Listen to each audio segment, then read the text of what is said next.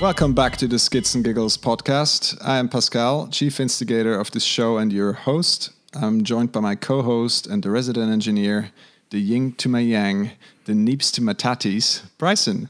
How's it going today, buddy? Very well, Pascal. How are you doing? I'm good. Well, today we are sitting down with Greg Jolliffe, a trail builder from Scotland.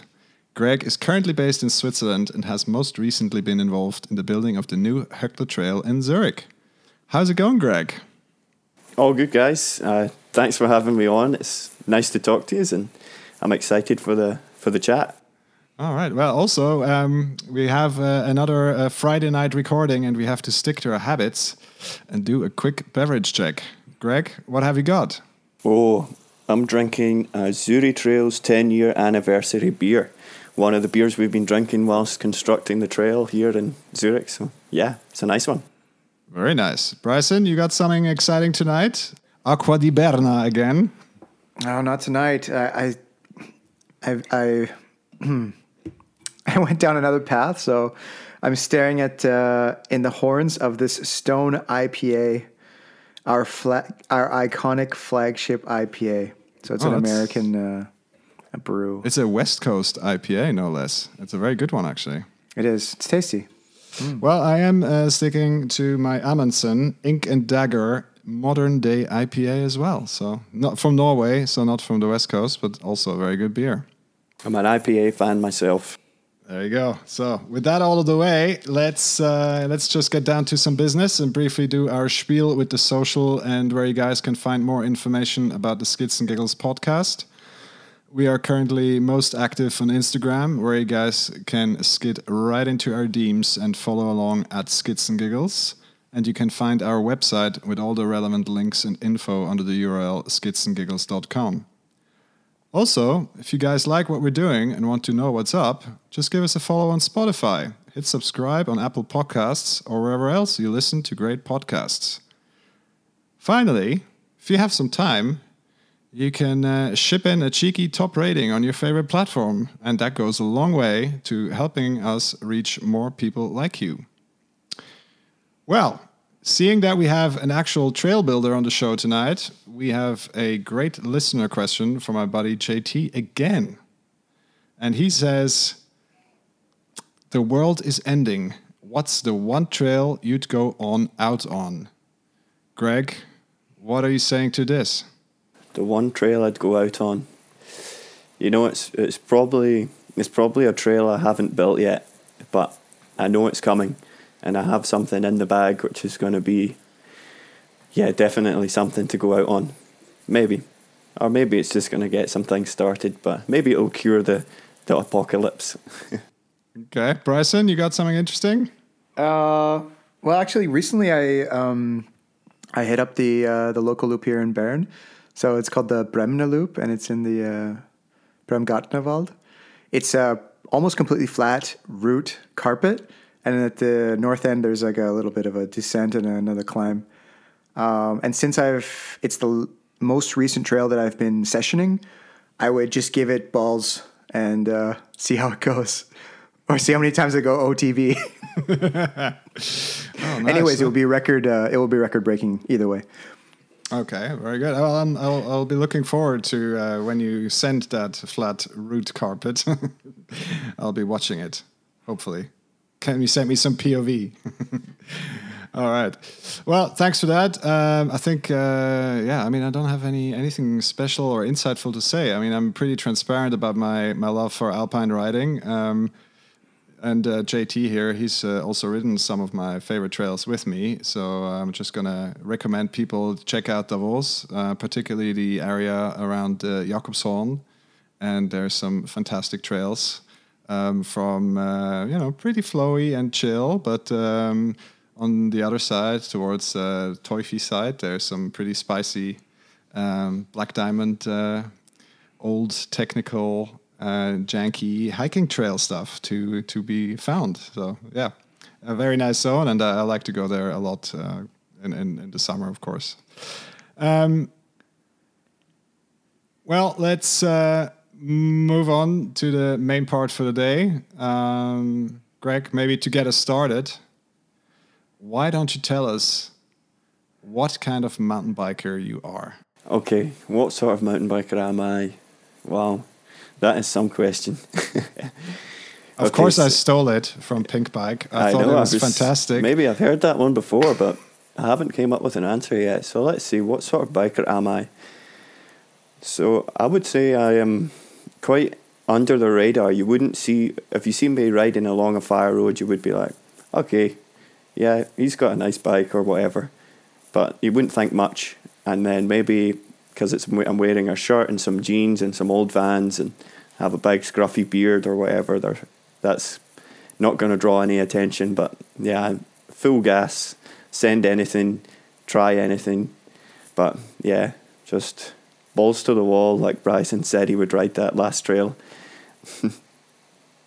when it comes to riding, Okay, well, but I mean, you know, the the mountain biker you are today is, of course, the the sum of your uh, your riding experiences along the way. So, so what made you the mountain biker you are today?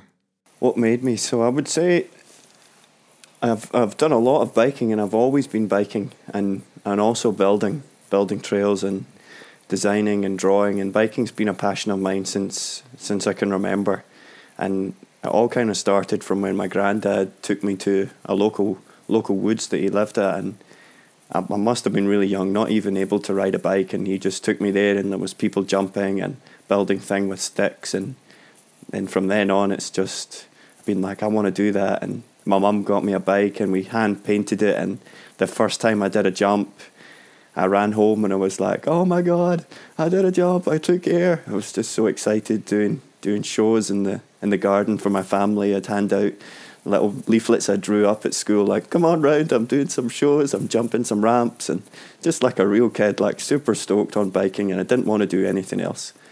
And um, yeah, that just escalated, and I started doing some downhill racing, and then then I looked into in Scotland we run a really really cool program called Base, and um, I managed to to get a scholarship to do Base, and Base is actually run by uh, or founded by Chris Ball and and Rory Cunningham and Andy Barlow are all working there at Base, and it's a really cool um, course that the college actually put out there, and and um, I think it's the only one in the world where you can go to college and get a scholarship in sports science and the sport being mountain biking and and train like a proper athlete and and learn all the science behind it.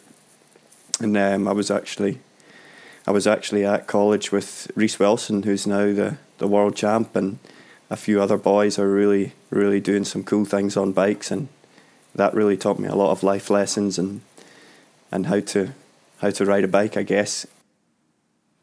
Well, what what did go wrong? Because I mean, Reece is now the world champion, and uh, you know, showing off new sessions, Yeah, well, and, and you're just digging trail. do you know what? I, I tried to be a racer and there was always something in the background and my, my creativity was always like carpentry and building things and yeah, I've always there was always been something in there and it took me a while to to go from racing downhill to then at base I understood like downhill's not for me, I'm gonna try enduro and then ended up racing in elite and, and enduro and got some podiums but then I never got the the big break to get a sponsorship deal, which actually didn't bother me. I was quite humbled, just riding my bike for fun, and and and then yeah, then it just went from there, I guess. Okay, when um, when when was that? When did you try actually in the EWS when it was still back in Scotland, or Yeah, exactly? did you also travel?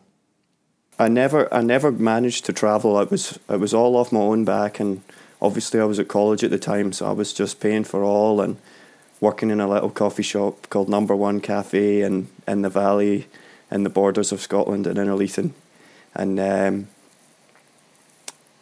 yeah, um, no, I never managed. I, I only raced a few home EWSs and like national elite level, but yeah, I really enjoyed it, and and um, it actually came to an end because I went to to uh, work as an apprentice carpenter. Because I, I realised, look, I'm not if I'm not going to be a, an enduro racer, maybe I'm going to try and get a trade and get a job which I can travel with. And and um, carpentry was always a skill of mine. I'd always been very hands on and creative and loved building things. And and um, that fit well for me to go and work as a carpenter and and try and race bikes at the weekend, which eventually never really uh, the racing just went to the sideline, and I worked as a carpenter and. Then one day I just like snapped and I was like, I was like, I can't do this. I need to go and have some fun again and ride some bikes. And I shot um, PK a DM on Instagram and he runs Joyride and, and Whistler and he was like, dude, if you can get out here, you've got all the necessary skills that we need. And he gave me a break and I went out and built at Joyride and like from working as a carpenter, which don't get me wrong was awesome and I learned a lot and uh, those skills took me to Joyride. If I wasn't a carpenter, they wouldn't have had me on, or if I couldn't run a machine from from working in the on the building sites, they wouldn't. They probably wouldn't have had the opportunity to to go to Joyride, and then from then I was just in Dream World in Whistler building building the the pinnacle of slopestyle course and like what I'd looked up to and hanging about with the builders of who I'd been looking at and yeah. And then my riding just stepped into another gear. I went from an enduro racer on like a Stumpjumper with um, 150 forks and high rise bars to riding in ripped jeans and shredding with all the boys and and like yeah just getting in some insane trains and with some really cool pro riders in Whistler. And yeah just my riding has been became very rounded and I wouldn't say I, I have a certain discipline and riding in jeans and a shirt and give me any bike and I can probably send it. All right. Well, I mean, uh, how long uh, did you spend in Whistler? So I was in Whistler for two seasons and um, well, oh, two wow. years actually. So I spent the winter as well. In the winter, I continued as a carpenter, building houses. And funny enough, the guy I worked for, Chris Adario, was um, a mountain biker too, and he was super stoked. And whenever there was a big pow day, we'd go we'd go snowboarding in the winter, which is also a fond hobby of mine. But yeah, and and and Whistler working for PK and hanging out with those guys was just like I was in a dream world. And then COVID came round the corner, and I had to had to come back to Scotland, and that also opened up some opportunities. I was a little bit sad, but once I got into some other things, that I knew that Whistler was just the start of uh, uh, of my journey in in biking and building. Well, yeah, I mean, it it sounds like uh, you know a fantastic start into into that uh, in that space. Um, but uh, so yeah, so you started building for Joyride, um, and now you know, as we said in the intro, you finished kind of the the Höckler Trail, the new project that has just been completed here in Zurich. Um, but between those uh, between those two projects, there's obviously a couple of uh, different steps. Um, so how did you how did you get into like you know the more formal trail building that you're doing now? Like I said, and um, I kind of was the step just by sure coincidence or luck or whatever that PK just gave me the chance to come out. And if if he he said if you can get out here then you've got a job. And that was like a dream of mine to be a full time trail builder since I was a, a little boy. Like I and from school I would always draw in my jotters and design tracks and, and the parents meetings my teachers were like if he was as good at maths as he was good at drawing bike trails he would be the top student like I was just drawing, and that was just my creative outlet was just designing bike trails, and, and from the beginning. And then, yeah, it's I got my break with Joyride for sure, and that's such a big name. And when I came back to Scotland over coronavirus, um, I got involved with a film company called Cut Media. Where have we seen some of Cut Media's work? Cut Media was working with um, mostly with Danny MacAskill there. Stu Thompson was running Cut, Cut um, MTB, which is like a racing team, and Joe Barnes was involved back in the day, and he's he's running now a really cool film um, company, and they got me on board when I was back in Scotland during the first lockdown to do a really cool film project with Ollie Wilkins and Ben Deacon, and um, they said to me, "Look, you've been out in Whistler, you've built some cool stuff. We trust you. Can you build us a cool trail to to shoot a video?" And we're like, I was like, "That's perfect. That's exactly what I want to do. This is so. Um, yeah, I reached out to a local farmer and said to him, "Look, let's build. Can we build something in your field?" And funny enough, he was stoked on it, and I hired his machine from him, and I went crazy for three weeks and built a crazy jump line in a field, and it looks like it was just perfect and my nice big jumps. And now that video with Ollie Wilkins has got one and a half million views, and that was just a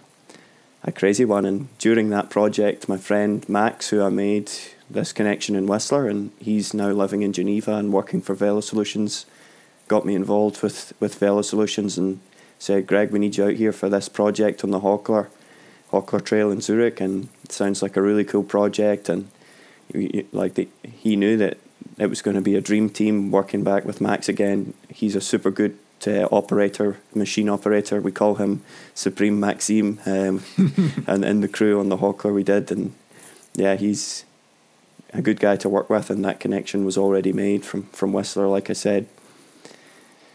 But yeah, it just it just kind of um, I just kind of fell into it. it. Was where I meant to be, and all my friends and family say, "Look, Greg, you're in a place where you're you're actually meant to be there. Like this is this is for you." And from from my upbringing and everything, this is just it's all been like a bit of a dream, and I'm like, live, definitely living the dream at times, and feeling blessed when I'm in the forest building a crazy berm or really spending some time making something look nice. And yes, I don't take it for granted. So you're in your element, and uh, Cut Media, keep Cut Media rep, uh, recognize this. Yes, they come to you, or you guys have a talk, and you say, "Okay, we're going to build something." How does that go down? Like you decide how long you want to make this track, what features you want to have it, and what tricks that they're going to pull off of it, or do you collaborate with the the athletes as well, or what goes through? There is always that sort of collaboration, but for that individual project with Cut Media, they um, they had a really interesting idea that never been done before. They wanted to loop the trail so it looked like an endless loop. The end was the start. So I, I went scouting through fields and walking for miles on end just to find a location which looked like the start and the finish so that when they got to the bottom, it was the start and they could just loop it. And I don't know if you've seen it, it's the SAM 2 Focus Bikes um, edit for the e bikes, and their whole idea was like you don't have to worry about the ups, it's always down. You can enjoy the downhills. And um, yeah, so that was really unique. The trail needed to be about 30 to 45 seconds to, to do the three runs and the three cuts all within the time frame for, for advertising. So there was a lot of aspects that came into that, but they just said to me, "Build something cool. We trust you, and this is this is what we need." And it worked out. And it, yeah, they they trusted me, and we they were stoked on the end project, and so was I. And yeah, but now that's gone. We destroyed it. So, what was your standout feature for that build? I really liked the shark fin like it was an opposite shark fin. It was a kicker into a shark fin, and then you really had to like pop off this big step down into another big step up in this valley. But it was also all getting filmed in one shot, so we had to control the speed. We couldn't have them going too fast. So that section, the camera had to run away and and be ahead of them so that they would catch up and slow down. So we were always playing with the speed. But I would say that that section of the the three jumps was a key section, and that that really made the whole trail. But um, the um, when you work for for Joyride, um, I mean, is that uh, I believe the the Crankworx slopestyle courses they are pretty much set, or do you have any degrees of freedom that you can use to um, to build? Oh yeah, like Whistler is a very unique one because the course gets destroyed every year because it's a ski slope. So the only thing that becomes the same is the the start drop, and that gives us very unique opportunities to build some really unique things. And and um, because my carpentry background, I did a lot or the majority of the woodwork working with Wiper, who was the chief of the of the joyride of the boneyard. He would build everything, and he'd been doing it for years. Um, uh, so we worked together, and I was running mostly the woodworking side of things, and the boner log and all those things. But yeah, like last year we really changed up the course and made it a different route to, to how it was. And it's totally it's totally up to us and the guys on the ground to shape it and make it make it perfect. And I really learned a lot there about how how to really shape a good trail and what makes some things work. And you would think we measure things and there's a science behind it but it's just gut feeling and it's just these these guys know these guys know that that's going to work before they even hit it. And and um, I'm slowly getting to that level where I can look at a jump and understand that that's going to work. And working with different soils and materials and you know how hard it is and yeah, like it, there's a lot of variables, but it's completely go where you like, and that's the the beauty of the the boneyard in Whistler. And I learned, uh, like I said, I learned so much from being there, and that that created me into the trail builder that I am now. Okay, but um, yeah, so far, I mean, it's uh, now a couple of years of trail building. Um, you know, what is uh, what is your personal highlight so far? Which one are you the most proud of? Wow. So the Höckler Trail is definitely something I'm really really proud of because it's the most recent.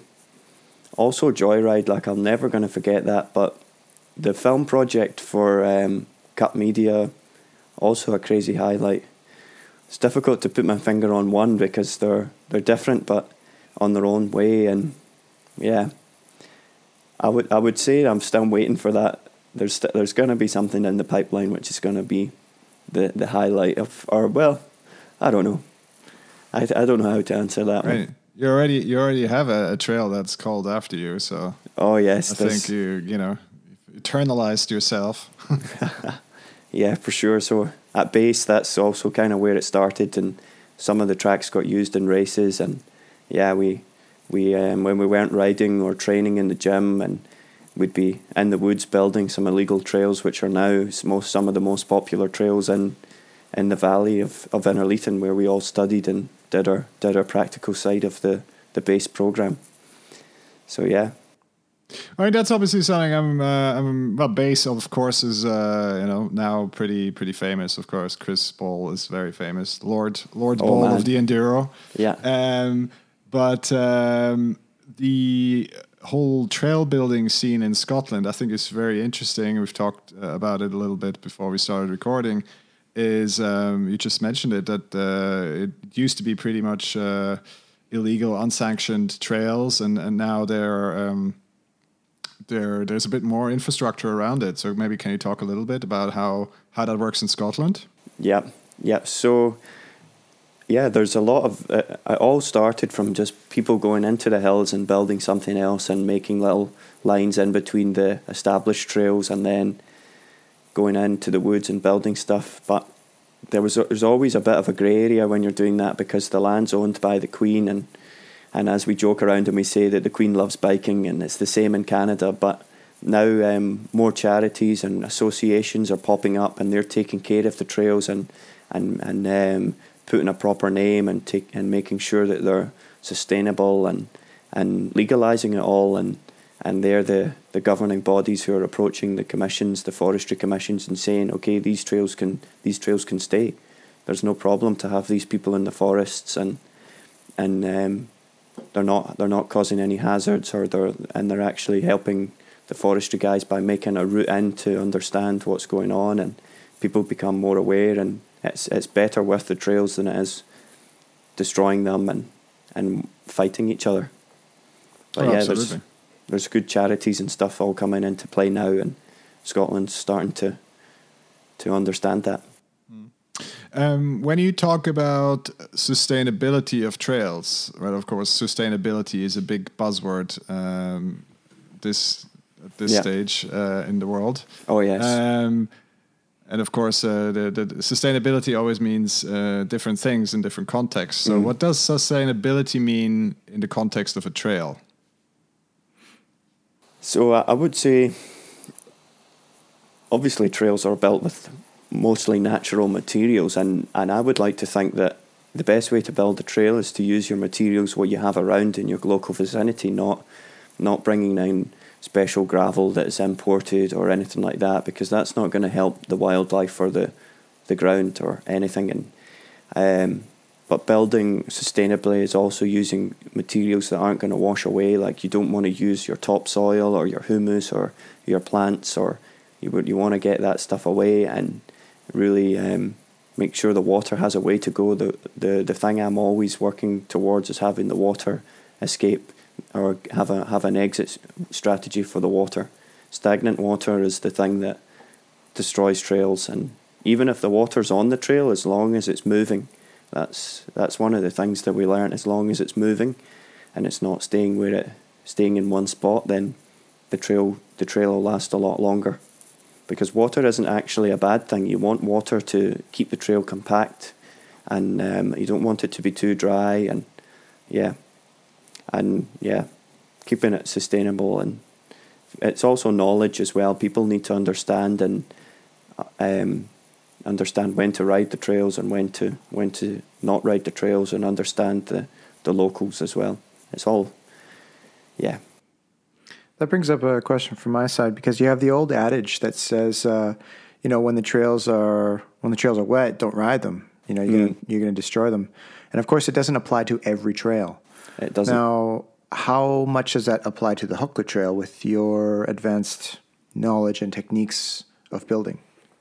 So the Höckler Trail was really, really clay material, and that obviously doesn't react well with water. It just becomes like a skating rink. But when you go to some other resorts, higher alpine stuff that you love to ride, Pascal, um, is more rocky and gravelly, and those sort of things uh, come alive when it's wet. You want to ride that stuff when it's wet because it just becomes grippy and and stuff like that. And it's it's um, yeah, you really have to work with the elements of the soil, and that's one thing as a trail builder. Like you have to um, work with what you're given, and I don't want to bring in too much gravel or rocks from around, and I want to try and use the soil as best as we can, and knowledge of the people as well is also a good thing. But you're always going to get people who go and ride and and stuff. But we try to build stuff which you can ride in all conditions because it's it's mountain biking. At the end of the day, you need to get muddy, you need to slide around, and if you come out of the bottom of the trail with mud all down your back, you know you've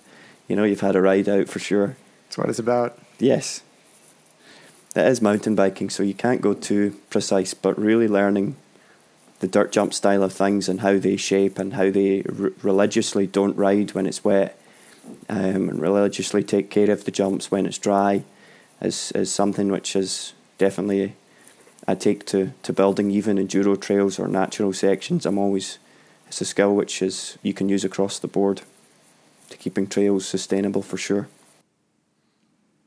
So, yeah, taking the dirt jump analogy as an example, um, let's say you know, it rains. We got a couple days of rain in Zurich, and uh, you know, got some guys riding through because it's, maybe it's their only day they can ride. You know, forgiven for sure. Um, are we going to see you back on the Höckler, like shaping a little bit, putting a little bit of maintenance in? How's that? How's that going to work out? Absolutely. Although I am, the project is over, and the Velosolutions and us guys are out of there now, and we've moved on. That I don't want to for a, a project like that. For me, I can't just get up and leave that's always going to be part of me now because I've been there from the start to the finish. So I'm going to go back and help out the guys and volunteer my time to, to keep the trail going because I love to ride that trail. That trail's got elements in there that even at an experienced, like it's an expert trail, it's, it's supposed to challenge everyone and there's gaps and there's jumps and there's stuff in there that I've not hit yet and there's some lines and yeah, that's yeah, it's going to keep me going back, and I don't want to just run away and um, do away with the money or whatever. It's not about that for me. I'm doing it for the love. I want to, I want to build a nice trail and show my face and be a part of it. And I wish I could have been here for longer to understand more of the history, and maybe I might have,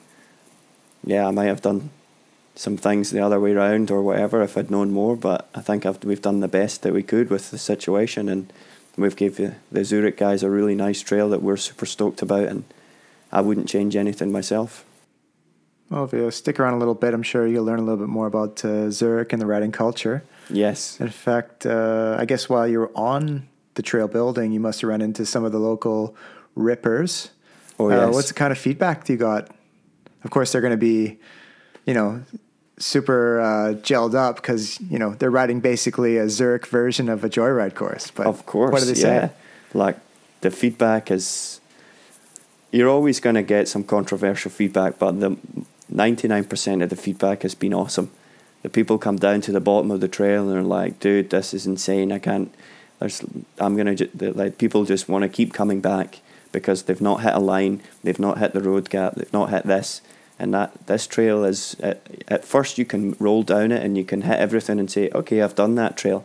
But if an experienced rider can look at the trail and be like okay right you can jump this to there. Oh my god you can jump that to here. It's just a really playful trail with a lot of hidden lines and yeah, the feedback has, has been really good on that side of things, and it's a it's aimed at the good riders, and the good riders are giving us really positive feedback and and saying that things work really smoothly, and and um, yeah, they're really enjoying it, which is awesome for me to hear. And sometimes I can't even express how much how good it makes me feel when I. I see people, or even when I've been working there, I've been hearing people scream on the way down, like, "Oh my God, that trail's amazing!" or whatever, and it just just keeps that fire going inside me to build a really nice trail. And I'm a rider myself, of course, so I want to do a good job and build a nice trail because I'll be riding it as well. And I want to, like I said, I don't want to just run away, and I want to show face and help the guys out and show them how we did it. Maybe you want to highlight uh, one of the most difficult portions of the trail uh, to develop or to, to build rather than to ride. So, most of the trail was machine built, but the second section halfway down was quite steep, and obviously we couldn't take a machine into there to to um, do the heavy lifting. So a lot of that was heavy lifting by hand, and we run into water issues and problems with the ground. And yeah, it was it was a technical section. That ate up a lot of time because it was all brought in by hand, and the wooden bridges, carpentry stuff takes typically a lot longer to build, and and um, I was the the solo carpenter there, and I just had a, a little bit of help here and there when it was needed, so it was yeah the the middle section. I like to call it the three bridges section because yeah, there's three bridges, and um, but that was all by hand, and we wanted to give the guys something which was natural and which resembled the the harikiri style of trail, which is natural and roots and loam and and has a has a really technical style and and um, yeah, which that's not so sustainable as a machine built trail, but everybody loves to ride a, a natural section which is cut up and and is going to change over time.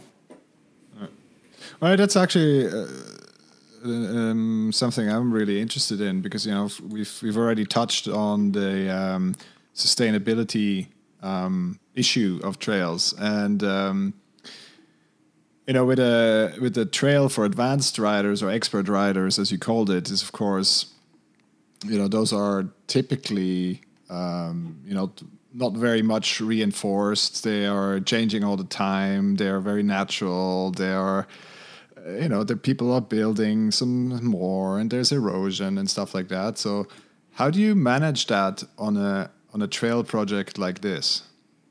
So the good thing about this trail project was that we were working with Züritrails and Züritrails are going to have um, the guys there and some volunteers dedicate their time to take care of the trail and and in the past we've done some digging days and we've brought people in and some of the last sections of the trail are all by volunteers, all hand built, and, and we worked with the volunteers to, to build them and educate them. And that's why I'd like to volunteer my time to keep going back, to just keep the education going and, and passing through. And also, it's a lot, it teaches me as well, just through teaching, and then I can, yeah, then, then the people can better understand of how, how it's built and why we built it that way and why things are shaped like that. And yeah, it, creating the, the knowledge and sharing the knowledge is, is also a really good way to keep the sustainability of trails and and, and obviously the Züritrails guys who are who did all the planning from the start are, are dedicated to do the, the maintenance and do the follow up and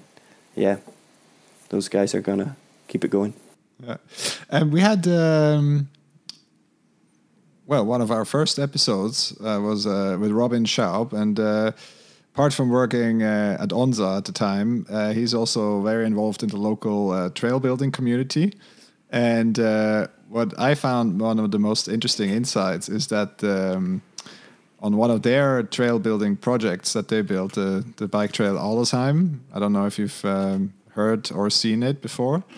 But uh, one of the interesting things I thought was that they actually installed a traffic measurement system um, so they know exactly, you know, how many people are on the trail, how many are using it. Uh, they can use that data um, to, you know, as evidence for for future trail projects, etc. Um, because again, you know, it's always easier to convince with evidence than it is with uh, yes. uh, hearsay. Exactly. Um, is um, is there also something like this in the the new Höckler trails? Do you have a feeling for what kind of traffic this trail is getting, or? Absolutely. Um, the the Züritrail guys estimated that there'd be about twenty thousand rides a year, but I think we're already thinking there's going to be more, um, which initially I didn't an- anticipate, but it's it's awesome to see that. But yes, there's actually a, a, trail counter as well on the trail, so we've been looking at the numbers and because we've gradually opened up the sections over time, we've been understanding what the the the traffic is like and when they ride and and um, yeah, the, just the, the typical riding riding times of the people for sure. It's it's obviously good data to look at and to understand what sort of traffic the trail's going to get and how that's going to impact the development of it over time. Oh yeah, I mean, and for for you as Velosolutions or as a trail builder, uh, it's some interesting data to to correlate with uh, trail erosion, with the soil, with uh, you know how stuff is developing, how the the woodwork is holding up, etc. Right? So yeah, yeah, for so. sure. And we can over time we'll be able to. I don't actually know where the who's got the data. Maybe it's Züritrails, um, but yeah, um, we'll definitely be able to correlate that number and understand and look back and see. Okay, so that's how many riders have been on it and we'll learn from that and be able to maybe do something different in the future with it. And it's always good to look at the data, but sometimes you just have to go by feel and really trust your instinct and build what you feel like you can build. And when you're working with the elements, in the elements, in the snow, in the rain, you just have to. That's when you really know what to build and what you can get away with. And that's why it was a good time to build in the fall last year to start the project when the ground was really wet because then we see all the problems and and um, we we minimise what problems will occur in the future.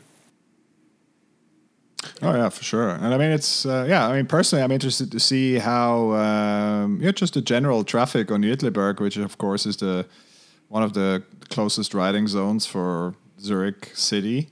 Um, how that is going to develop uh, over the next couple of months, especially during the summer, and uh, you know if it's going to take away how much of the traffic it's going to take away from the the first one, the antenna trail, and um, you know how many are actually going to use the, the the new Höckler trail. So again, you know, it's interesting. I I'm, I'm really curious to see how it uh, how it's uh, developing. Yeah, yeah. I'll need to find out who's got the numbers so we can share them with you guys. oh yeah, absolutely. Ooh, dada. Of course, you know this all you know sounds very very positive so far. And um, but uh, have you also heard some some negatives some some kind of concerns?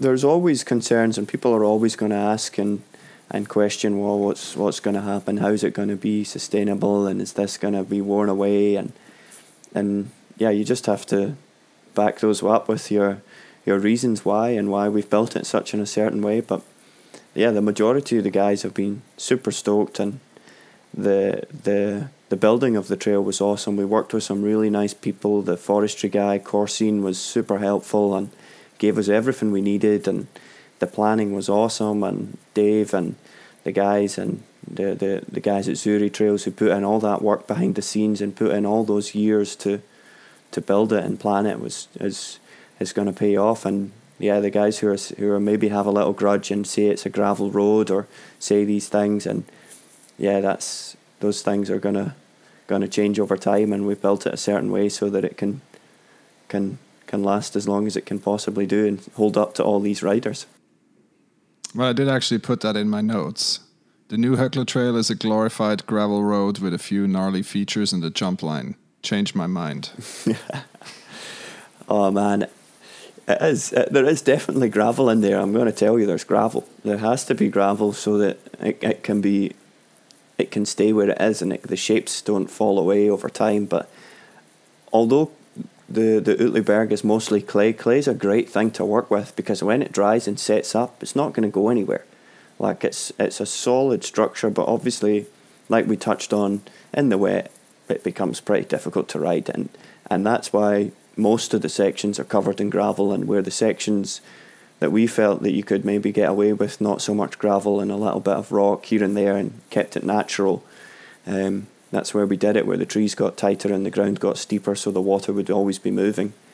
and it would dry up fast. It might not be rideable for one day, the next day it will be. So, yeah.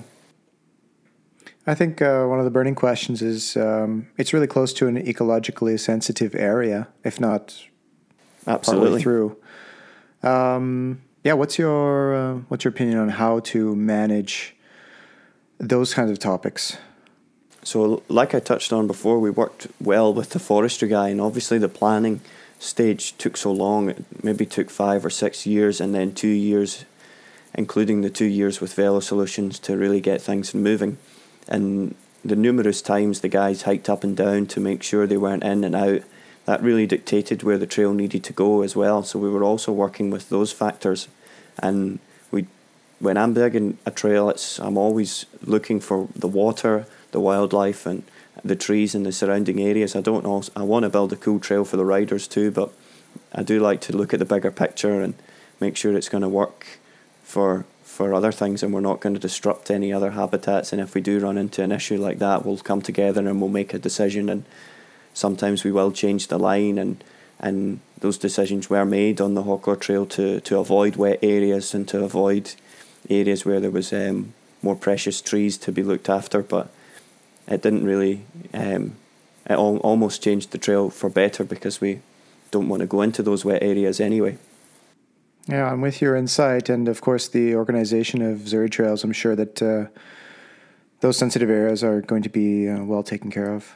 Absolutely. Mm. Yeah, yeah, and sadly the the Harikiri Trail is now now being closed, which is a shame. But I hope the the riders are gonna go and ride the new trail and enjoy it.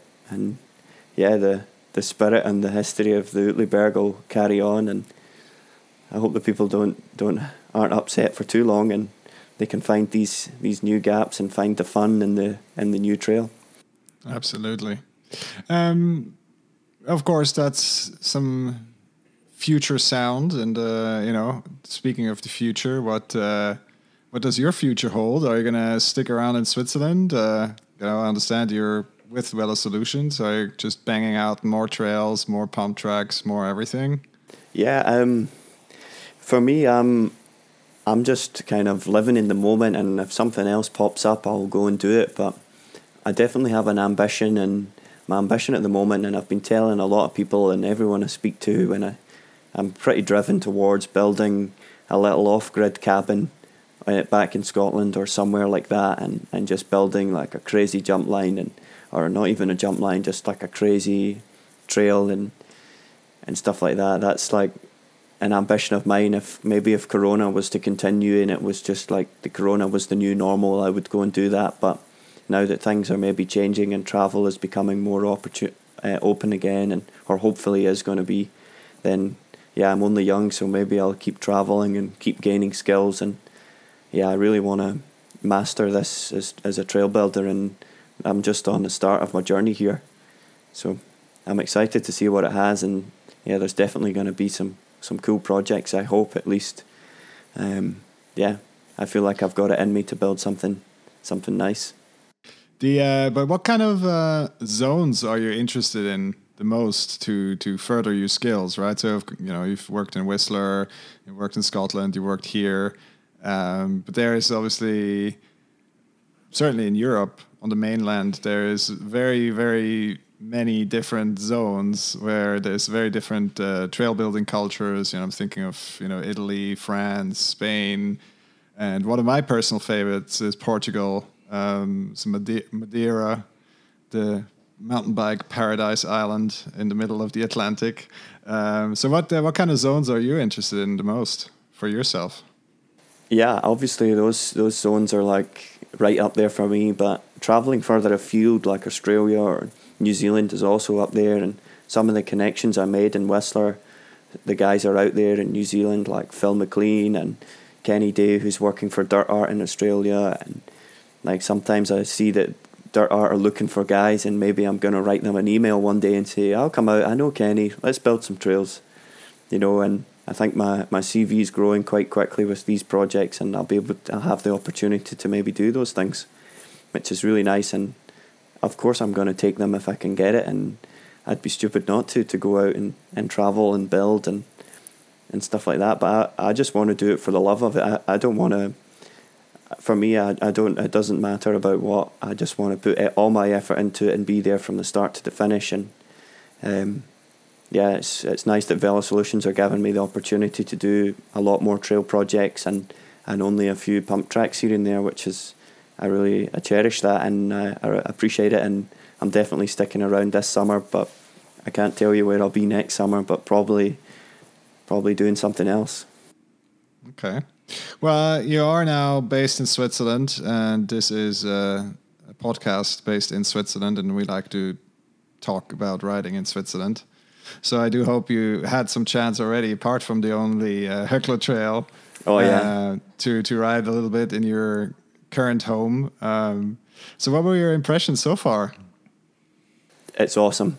It's a really nice country, the hills and the Alps, and yeah, Canada was like my pinnacle to go to, and then Switzerland was definitely up there on the list. Like maybe, maybe not second, but definitely up there on the list. So I'm I'm stoked, but obviously I've not been here for long, and I've devoted all my time to being on that hill and being up in the, the woods of the Uetliberg, and and I've been totally fine with that. But obviously I want to want to go and explore and ride some of the big routes like the Verbier to Zermatt route uh, is on my list for this summer and do a lot more exploring. But yeah, realistically, I've not actually done done much riding here, which I've ridden some nice dirt jump spots and, and stuff like that with some of the guys. But yeah, the the riding is yet to come for me here. Uh, we definitely have to put uh, an alumni ride together at some stage, Bryson. It's happening. It, it's happening. Corona be damned. Exactly. I think at this stage we have too many. We have too many people for It's, our it's, alumni gonna, ride. it's gonna have to be two rides, really. exactly. We have to make two. Oh, dang. The invite's in the mail, Greg. All right. Well, you have uh, some uh, some plans for Switzerland, but uh, you know, apart from Whistler, you have ridden a lot. But uh, you know, what what else has been the most impressive riding you've done so far, or the most the, the most interesting zones you've ridden so far? So far, as in my time I've spent here, or my No, time just generally as a in your in your lifetime as a mountain biker. What made you the mountain biker? Oh man, uh, the trails in Scotland for sure. The the trails there are just insane, and I can't highlight enough for the people to go. And if you love if you love enduro and, and, and love like riding all kinds of trails and more natural hand built stuff, you need to go to Scotland. And I am actually really missing Scotland, and I'm always watching the BASE Instagram videos and the dirt school and uh, all my friends back in Scotland, and I couldn't say that I would say that that's the the best place, uh, and I'm missing it a lot, and I want to go back and, and ride there with everyone. So I would recommend that to anyone to go and ride in Scotland. Oh well, maybe you should make a, a return to uh, to enduro racing in uh, beginning of October when the EWS returns to Innerleithen. Yeah, yeah, maybe I should. Maybe I'll need to to write, speak to the guys and, and get out there for sure. It would be awesome. Absolutely. Well, maybe we can uh, we can team up and go to your number one cafe or whatever it was called. Oh yes, Craig and Emma will be delighted to see me. It's it's they're such a funny bunch in there, and yeah, Ennis and the guys who all live there and who I went to college with would, oh man, they're always always shouting and hollering and saying, "Come on back out, come riding. I want to go riding with you again." So I think we'd get a warm welcome. I'd be a good guy to know for sure, Pascal. That's for sure. If you came to Innerleithen or to Scotland, I Very think. good. I'll, I might take you up on that. We do have some family out there, so you know maybe I can sneak in a little bike trip on the next family visit. Yeah, you just need to make sure I'm there and not in some woods building something crazy. exactly, off grid in your oh cabin. man, Off, that's it. That would be that's a that's a dream. That's also a nice dream. Um, Scotland and uh, basically the whole of UK, like Surrey Hills and all those places, have always been on my list um, since I was even living in Canada. You know, I was seeing those videos from Brendan Faircloth, Ollie Wilkins, those guys. exactly. It uh, just like they cut they cut the turns into the hill themselves. I'm just yeah. like, yeah, like why wouldn't I try that? Like, of course. Yes. Um, but yeah, I'm I'm I'm actually also looking forward to getting out there. That's that sounds Yeah. like uh, it's a good place time. Yeah. It's a good time. Well, we're getting towards the end of our time here, so uh, let's just go to our uh, closeout question, if that's okay. Um, we have a couple of those, and uh, we like to go through with all of our guests.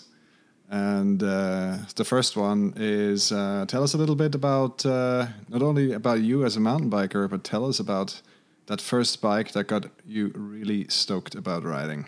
Wow. So I, I touched on it before, but it was definitely that green green monkey bike that me and my mum painted together and I did my first send. I first got air on it, and I didn't even take the bike home. I just left the bike and ran.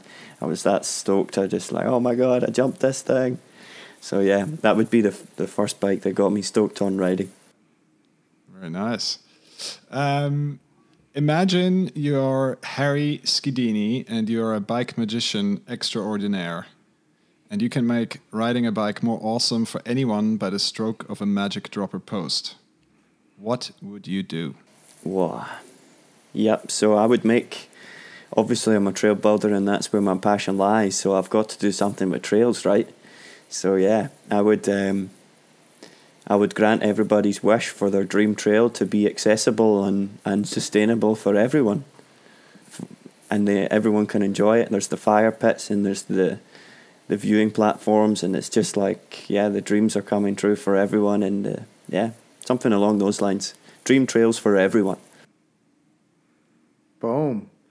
Number three. Okay, so let's put yourself uh, in the situation. You're you're going to shrink yourself down to the size of somewhere between a grain of sand and an ant. Yeah. And you are looking up at the berm, and you see some trail riders coming down, some some steezy jeezies, and they're just like slicing the trail up from your perspective and your opinion, what makes a great skid? What makes a great skid? A great skid is one where you're like completely out of control and your both wheels are locked up and the gravel's going everywhere or whatever it is you're riding and then you just let off at the last minute and just like wow in the turn the skid and that fear on your buddy's face and you can just feel it from your gut you're like, oh my god, and then you just make it and you just lose lose your beans.